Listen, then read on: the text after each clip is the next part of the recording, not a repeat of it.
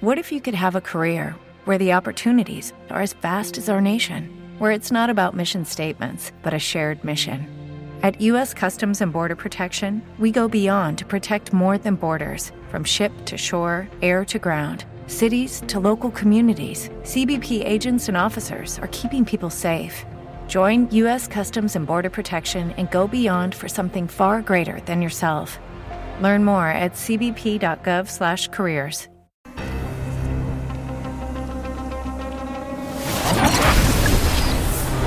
Welcome to Inside the Criminal Mind podcast, where we analyze some of the most notorious criminal cases with psychology and criminology combined. Welcome back, everyone. Welcome back, Andy. Hi, Carlos. How you been? Ah, I'm doing pretty well. Doing well. How about you? Well, I've been great. You can see I'm wearing my summer uh, attire. It's finally summer here in central New York. it's probably 75 to 80 degrees with a slight breeze off the lake. I'll give our listeners uh, the central New York weather forecast. In six to seven hours, we might have three inches of snow on the ground. never know with New York. never know. Right. Today we're heading back to NorCal for those people in California, Northern California. If you're a real Californian, you'd say NorCal, but up there, there's an unsolved murder that we've all heard about. This is why I think people are going to be excited to hear your take on it. As an FBI profiler for over three decades, Behavioral Science Unit LLC is his company now, folks. You can find it at behavioralscienceunit.com. So you definitely want to check it out before we get started. So we're talking about the Zodiac killer, folks. But before we get started, make sure to share, subscribe, and hit that like button. You know we like it.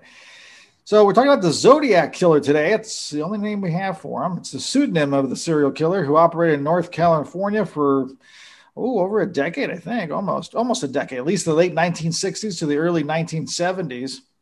The killer's name originated in a series of taunting letters and cards sent to the San Francisco Bay Area press.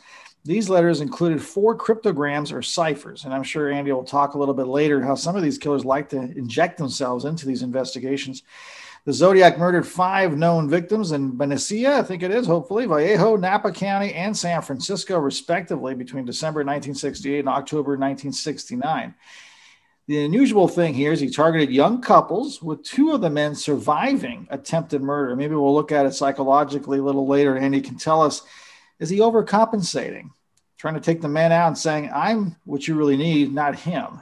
I don't know. He also murdered a male cab driver. The Zodiac himself once claimed to have murdered 37, but we do know serial killers sometimes hyperbolize and blow those numbers out of proportion, and sometimes they don't. Depends on what their motives are. He has been linked to several other cold cases, and Andy's going to tell us a little bit more about the different cold cases. Is it still active or not? He's going to tell us all about that. San Francisco Police Department. Well, I won't get into that. But anyway, he did murder for sure, at least that they have five confirmed dead, two injured, but the possible ranges from anywhere between 20 to 37 possible murders. So from this point on, I'm going to hand it over to Andy Bringle. Andy, tell us a little bit about what's going on here. Well, Carlos, this is, a, is an interesting case, and as you just stated uh, very succinctly, it's it's an open case uh, in terms of uh, who done it. What's interesting about this investigation is the ciphers. There, there are four ciphers that uh, he sent to media outlets, uh, taunting not only the media but also the police in this particular case. We know that the murders occurred in California. So this serial killer operated in a very small geographical area that, that is known to police investigators, uh, the northern part of California, uh, from the late 60s through the mid uh, late 70s that, that are known. Um, as you mentioned, uh, he has bragged about up to 37 murders, but only about uh, half dozen have been attributed to him. It's interesting that he attacked couples uh, usually couples in like at lovers lanes and uh, the first two murders occurred near a uh, a uh, lake. And what was interesting about those cases to me anyway is that you you associate these types of killings to other types of killings that are similar serial killers that have the same types of uh, of modus operandi you know same type of of standards of killing and there are two that came to mind when I was looking at this particular case. One is Danny Rolling down in Cali- in uh, in Florida, uh, who also attacked uh, couples. uh, did not sexually molest them. Uh, there was no evidence of that. Uh, oftentimes, as we've talked in the past, there is a uh, a form of sexual perversion uh, as part of the signature of these types of serial killers. Um, but in this particular case, attack couples like Danny Rolling, another one, David Berkowitz.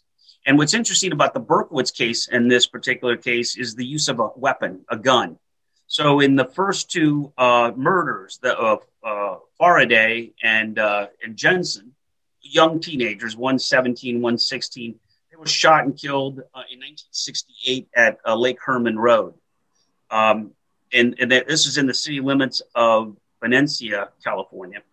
And he comes up to the car and tells them to get out of the car. So they're in Lover's Lane, and he drives his car up beside them, uh, as it's now theorized.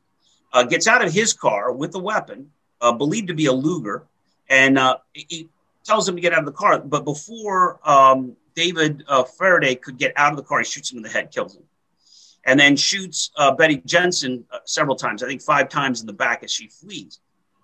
And the second uh, killings were a 19 year old and 22 year old shot pretty close to the same location uh, where the male survived that attack. So I, I you know, it, it, seems to me that when we look at this particular killer, he has some of the similar kind of, of uh, traits, personality traits that you might find in a David Berkowitz, son of Sam killer and perhaps some of the same drivers, the same motives and, and compulsions. So he may have a borderline personality personality disorder.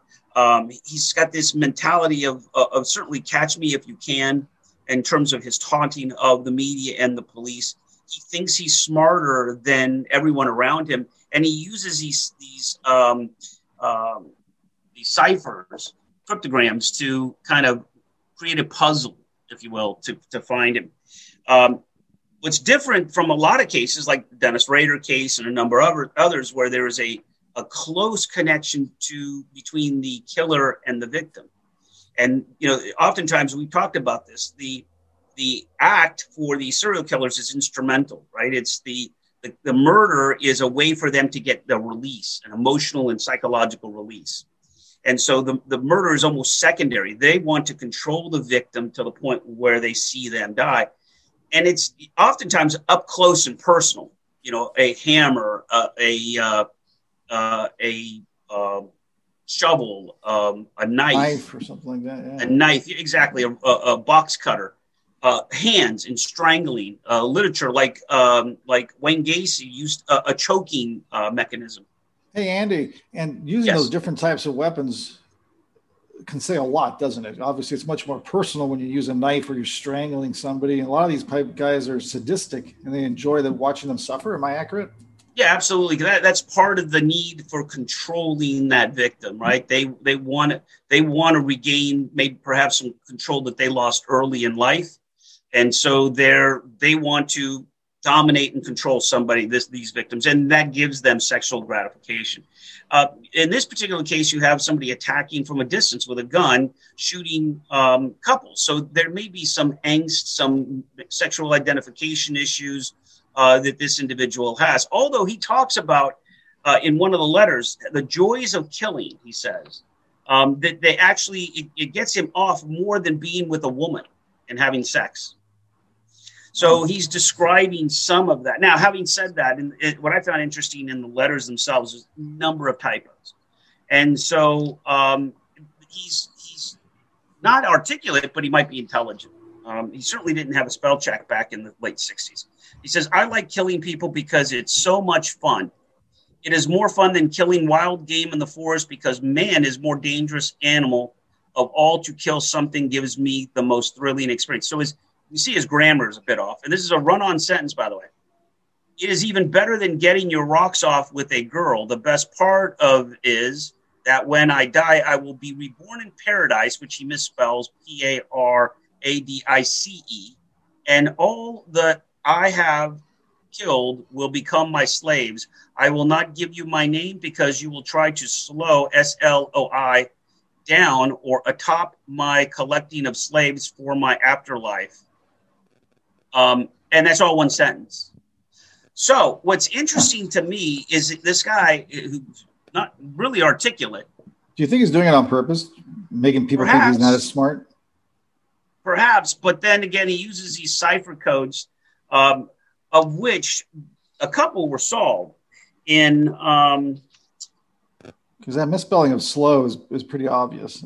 Yeah, you, know, you, you, don't usually spell it slowy. Well, you know, um, Paradise. I wonder if it's a play on words. Yeah, and it's not like the W and the I key are anywhere close on the keyboard either. So uh, oh, that's a good point. Yeah. So, but any in any case, he um, in, in a uh, turn of this investigation, um, there were a couple people that broke the first two codes. Uh, these were cyber sleuths, and, and I think this is the, the interesting part of this case. There's a lot of interesting elements to this investigation. The fact that it's unsolved is very interesting, um, particularly with multiple jurisdictions and the federal support, and they still and in the you know the advances in forensic sciences, including the DNA, which we're about to get into uh, but it's still unsolved. So that's interesting, certainly. But I think what's also interesting, and it's very common with these cold cases now, is that you have communities that have sprung up virtually that are cyber sleuths. And they take these cases and they run with them with various theories. And from that, because there were four ciphers that were um, in the public domain, two of them uh, actually were solved. One was a 32 character long and one was 13 character long cipher. And um, and they were both and they were both uh, solved uh, some years ago. There were two left uh, but these two um, ciphers were considered unsolvable because they were very very short. However there was a there is a um, moroccan frenchman uh, and i'm going to mispronounce his name but um, zero we zero we and he's a 38 year old uh, Frenchman, uh, engineered uh, by training, and he decided uh, he read an article in France on this killer, the uh, Zodiac killer, and unsolved crimes, and it fascinated him. The fact that these two ciphers existed that had been unsolved. So he decided he was going to give it a crack. And within two weeks, Carlos, within two weeks, he claims he, he solved both ciphers. So what's interesting in this case is that he, after two weeks of intense code breaking, he deciphered the first code as a sentence: Labor Day fine, four five period zero six nine Nort N O R T dropped off the H, fifty eight point seven one nine West. So these are geographical coordinates. So when he looked at the coordinates, it was interesting because it, it was near a school in Lake Tahoe, a city in California referred to in another of, of the Zodiac Killer's postcards. Ah. Um, and this was like in 1971. So the the the coordinates match up to a location that was referenced in a postcard sent by the killer. Obviously coincidental, but perhaps instrumental in, in, in identifying uh, who this killer might be. The second one's even more interesting because he uh, claims to have solved this um, second uh, code um, without an encryption key, and um, he came up with the name Lawrence Kaye. K A Y E. And this guy was his background is a salesman uh, and a career criminal living close to South Lake Tahoe, the right. coordinates that were in the previous. And he had, this is the most interesting part, he had been a suspect in this investigation. Um, actually, the lead suspect of one of the lead detectives who's now deceased, a guy named Harvey Hines, one of the detectives. And Detective Hines thought that Kaye was responsible, was the Zodiac killer, but could never convince his um, superiors that he had enough evidence to move forward on the K lead. Uh, he is now passed. However, what's interesting about this is that Mr. Zaharwi uh, said that um, the cipher comes out to a sentence, very short sentence. My name is K, K A Y E. The problem is uh, he came when he first did it, it came up as K A Y R, and that's what he posted. So so Zaharwi decided he was going to put all his findings on one of these community uh, websites, right? These solve the crime websites. And what happened almost immediately was he became he became a target. He was attacked. Um, Within 30 minutes, his posting of uh, the suspect's particular name was taken off. He was criticized as having um, no science or knowledge of, of uh, regarding the, these ciphers and their ability to be solved. Uh, he was his comments were dismissed on many of the forum, uh, forums that he put on as being uh, arcane and nonsensical and rabbit holes and so forth. Uh, he said they they claimed that his processes and methodologies for deciphering uh, these codes were too convoluted. Uh, one of the leaders of um, these cipher sites said in a, in a written exchange that his solution was nothing that hundreds of proposals uh, already existed, and it's impossible to uh, to solve. What's interesting to me is what you and I talked about this is human nature. People are really quick to to um, attack and criticize because now they've become wedded to this unsolvable puzzle. And so the uh, it's funny to me that this this not funny funny like ha ha funny but ironic that uh, this killer, who may in fact be dead himself, I mean, these these murders occurred what what 50 years ago, right? It's about at least, yeah, at least 30, 50 70, years, 30, years. 20. Yeah, so we're looking at 50 plus years. Reminds me of my age. Uh, so I'm trying not to remember. Ahead. Even if this guy was 20, if the murder was 20, and you add 50, he's 70. He's got to be in his 70s or 80s now, uh, more than likely. And um, and as an earlier description of the killer, a white male in his early 20s, that would put him around mid 70s or in his 70s. And he's likely either dead or, uh, or, or certainly not the threat that he was in the past, uh, and will likely die as an, un, you know, as unpunished bad guy, criminal. That's the weird thing about him is that he could still be a threat because he just shot him. Yeah, yeah, but you know, again, you know, most of you know, if you shoot people for fifty years, your chances of, of not being caught are slim to none. So you think Right. he's he's retired many many years ago? Yeah, and and there ha- there there are, are cases of serial killers that um, you know go into sort of remission, if you will. They they go they go into uh, hiding. Cooling and they- off period. Yeah, there's there's their compulsions uh, cease or, or or more manageable. A lot of different reasons and speculation as to why that might be. But in, in any case, in this particular uh, investigation, I think that it, it will likely be solved eventually uh, through those forensics examinations, through uh, advances in uh, DNA, and uh, probably not the solving of a cipher code.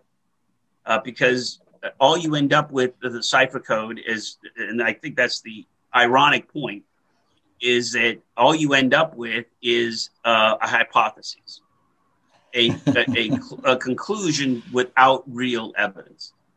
And we have humans seem to have more trust in hard science than cipher codes that uh, don't have uh, an encryption key.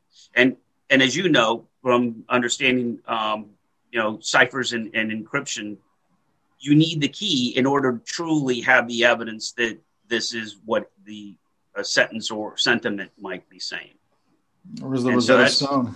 Yeah, I don't think I don't. So my point is that I don't think this case is going to be solved by uh, the cyber sleuths looking at a series of symbols and numbers. Um, I think that this will be solved um, like the Golden Gate uh, killer.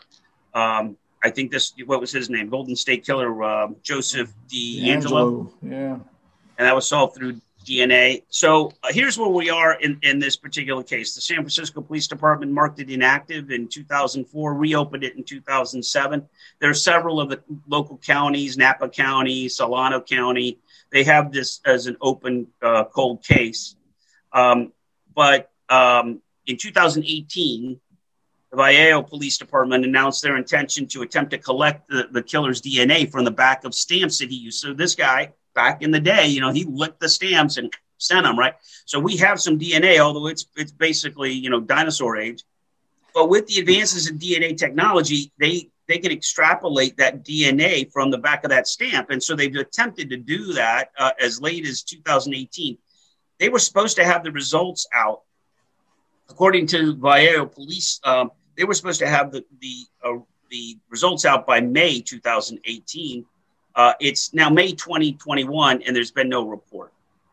and the police department's mum. They're not they're not saying what that if anything was found in that DNA analysis.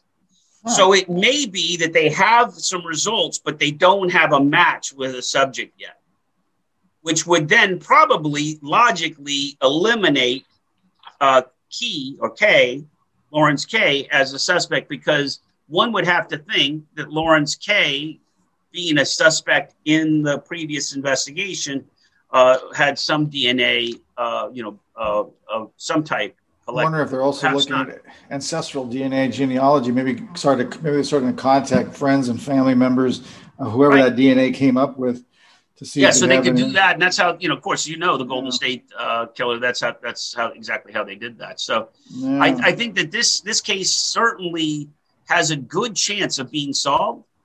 Um, and and I think I, again going back to the irony, if it is solved, it's based on the uh, arrogance of the killer who uh, provided the vital forensic evidence through the licking of these stamps uh, that will be his undoing, not the uh, nebulous coding of symbols and numbers without an encryption key. what do you so think that, he's like? You, do you have any kind of image of the individual? Do you picture him as a person who's a loner, sadistic? Yeah maybe he doesn't yeah, I think this is a, a, borderline personality disorder. Someone who has been inadequate in his life, um, has not maintained any meaningful relationship, had a, a very difficult time with women.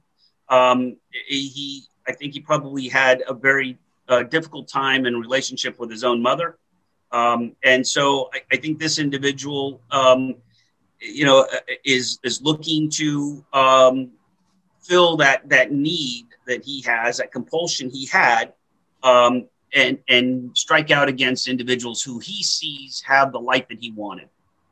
Uh, uh, no different than you know Berkowitz and a number of others in, in that sense, and and so I think that's why he attacked couples, uh, and I think that's why um, you know the the act of rape was not an uh, you know compulsion of his, either male or female. He wanted these people to die, but he, he, he was too cowardly to do it, or or didn't have the need to do it up close and personal like a Dennis Rader and a number of others. I can see that. I can definitely see that. It's interesting the way he did it too, and obviously there's some sense of inadequacy happening with him too. Yeah, and um, perhaps that's why he chose to use a weapon because probably he, he probably didn't have enough confidence in himself to go and fight another male who might overpower him and and kill him. So he kills the male first. He shoots the male first, and then shoots the female, right? The who he might perceive to be weaker than uh, than himself. Um, but in any case, it's it's um, you know it's it's a person who is definitely inad- inadequate and probably had a, a very difficult early life.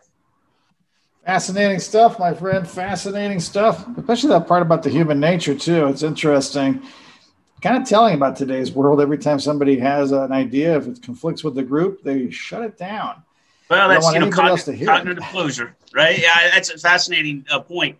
I, I think when we we're inside the box, we believe we already have the truth. We're we uh, are unaccepting and intolerant of anybody that might offer an alternative truth. And moreover, we start objectifying that person; they become the enemy, and that's what happened to this guy in, in France uh, on these forums. You know what I but yeah, you're absolutely right. That's that? that's human nature. Everybody wants to be the hero, I guess. You know what I found interesting about it too, and you can correct me if I'm wrong, but it's it's fascinating because one of the comments you made when you were reading about the comments the group was making about the person's um, methodology. Well, this has been said before. It's nothing new. Then I'm looking at it going, then why would you take it off if it no. was if it was Isn't nothing new? Crazy? It's like, okay. Well, here's the thing you know, the reality is uh, King Solomon said this. So, you know, again, this is, this goes back centuries, but there's nothing new under the sun. You know, there, there is nothing new under the sun. And, and I, I, I'm a strong believer in that. I think that what you see, I, I look at it and equate it to music, right? Uh, there's only so many musical notes, but the combination that, that uh, individuals place those notes, uh, the order they place them, and uh, and the, the tempo and, and the variations are uh, are inexhaustible. And so they allow us to have classical music, country music, rock, soul. Um, but you're basically talking about the same musical notes, right? Uh, and that's the same thing in terms of, of individual thought. There's there's no no original thought, but this guy had a different, unique way of approaching these these ciphers, and it was not locked into the previous mindsets of the group. Right? He was coming from the outside, but his most difficult task wasn't solving the cipher. It was convincing people that he had solved the cipher because he had not paid his dues. He was not part of the in group, which is to me is, is backlash. It goes well. It goes back to what you said in, in today's world and politics, right? We're so busy uh, anchoring to our own beliefs and truths. We're unwilling to open our minds, think critically, and say, "Wow, Carlos, you know what? You might be right. I might need to adjust the way I'm thinking." And what we talked about at the behavioral science unit was when people become cognitively closed, they are no longer able to critically think. When they're cognitively closed, they're inside a box. And they're so wedded to their truth that if you challenge it, they will quickly objectify you and they will call you every name in the book because you are now challenging what they believe they already know. And that's why I never called myself a subject matter expert. I was always a, a, a student of the subject matter. Because if I ever decided I knew all the answers, then I could never learn anything new. And so I, I welcome even my students in the classroom, I welcome them to challenge my mindset so that it would open me up to new alternative ways of thinking. Nothing original, perhaps, but a different order of notes so I can come up with a new set of, uh, of music. Not perfectly said. You're absolutely right. And it's a very dangerous mindset. I mean, it is. It really is. And, and hopefully, yeah. you know, we'll get out of that here in, in our country and we'll start collaborating and, and, uh, and, and working on, on, uh, compromise to make this great country great, uh, greater and greater. Uh, I, I, um, I am hopeful. I'm, I'm an optimist by nature. And I saw not, not, not on the point of mass murders, but I did see in the news today that there's a new bipartisan infrastructure bill that's being passed. Well, that was that was a sweet little treat. You got to meet my uh, daughter and my uh, grandson. But yeah, I, am an optimist, Carlos, and, and I'm an optimist. My optimism carries forward in this investigation. I, I, I like to think that, that, you know any cold case can be solved. Uh, it's just a it's just a matter of having the right circumstances and perhaps an outsider looking in to offer a different investigative hypotheses and it never hurts to have good DNA. yeah, no, it doesn't. Well, thanks again, Andy, for taking the time to break down this case. Absolutely enjoyed it. I can't wait till we do another one. Uh, I hope that you're well out there in California. Absolutely. And uh, we'll talk soon. I can't wait to see what the next case is up. Folks, make sure to share, subscribe, hit that like button. We'll talk to and you. And remember, oh. behavioralscienceunit.com. We're, we're firing up our training for 2021. We're doing a lot of stuff on, uh, this is no shocker, on stress management, resiliency, the science of happiness. It goes over mindfulness training, emotional intelligence, conflict resolution. Uh, we're doing a lot of training right now on relational policing, uh, so that encompasses everything from community oriented to intelligence led to evidence based policing. The peace officer, the intelligence officer, the law, enforce, uh, law, law enforcement officer, and how every police officer is really all three of those. So if you're interested, go to the website, uh, hit me up. I'm available for training for the rest of 2021. No masks. We're getting back to normal. We're all vaccinated. We're going to put this uh, pandemic behind us and uh, we're going to continue to make America great. All right. Hello, it is Ryan, and I was on a flight the other day playing one of my favorite social spin slot games on chumbacasino.com. I looked over the person sitting next to me, and you know what they were doing? They were also playing Chumba Casino. Coincidence? I think not. Everybody's loving having fun with it. Chumba Casino is home to hundreds of casino style games that you can play for free anytime, anywhere, even at 30,000 feet. So sign up now at chumbacasino.com to claim your free welcome bonus. That's chumbacasino.com and live the Chumba life. No purchase necessary. VGW, void, were prohibited by law. See terms and conditions 18 plus.